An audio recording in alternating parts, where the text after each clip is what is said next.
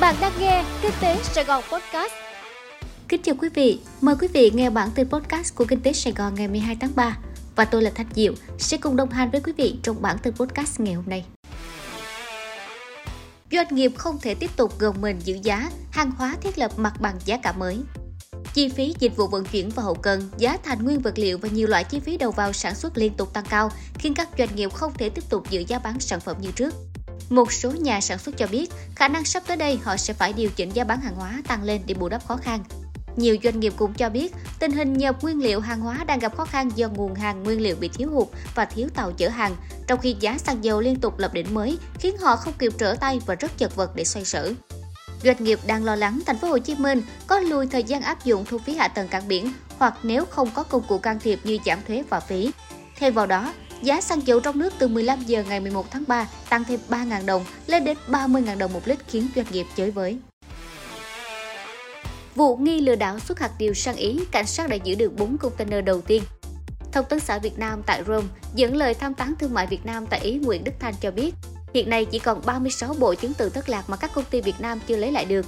Trong số 100 bộ chứng từ ban đầu thì các công ty giữ lại được hơn 50 bộ chứng từ, đòi lại được thêm nhiều bộ chứng từ khác mà chính DSL gửi trả cho Việt Nam.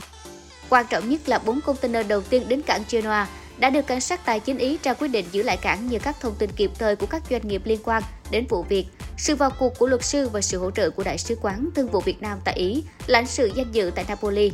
Hiện nay cả hệ thống cảng của Ý đã được báo động về vụ việc này. Kết quả làm việc với các ngân hàng cũng cho thấy các ngân hàng Ý không liên quan đến vụ nghi lừa đảo 100 container hạt điều này.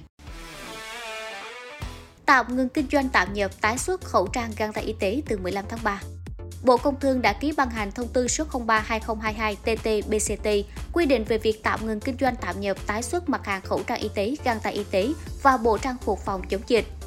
Theo đó, kể từ ngày 15 tháng 3, tạm ngừng kinh doanh tạm nhập tái xuất đối với các mã hàng 63079040 và 63079090 của khẩu trang y tế, mã hàng 39262090, 40151100 và 40151900 của găng tay y tế.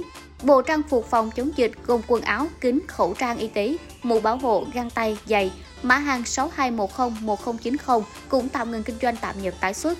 Đối với những lô hàng khẩu trang y tế, găng tay y tế và bộ trang phục phòng chống dịch đã làm thủ tục hải quan tạm nhập từ ngày 1 tháng 1 năm 2022 đến trước ngày 15 tháng 3 năm 2022 được tiếp tục thực hiện tái xuất theo quy định. Việt Nam vẫn chưa thể tự chủ được nguồn tôm bố mẹ. Việt Nam là một trong số các nước sản xuất và xuất khẩu tôm hàng đầu thế giới.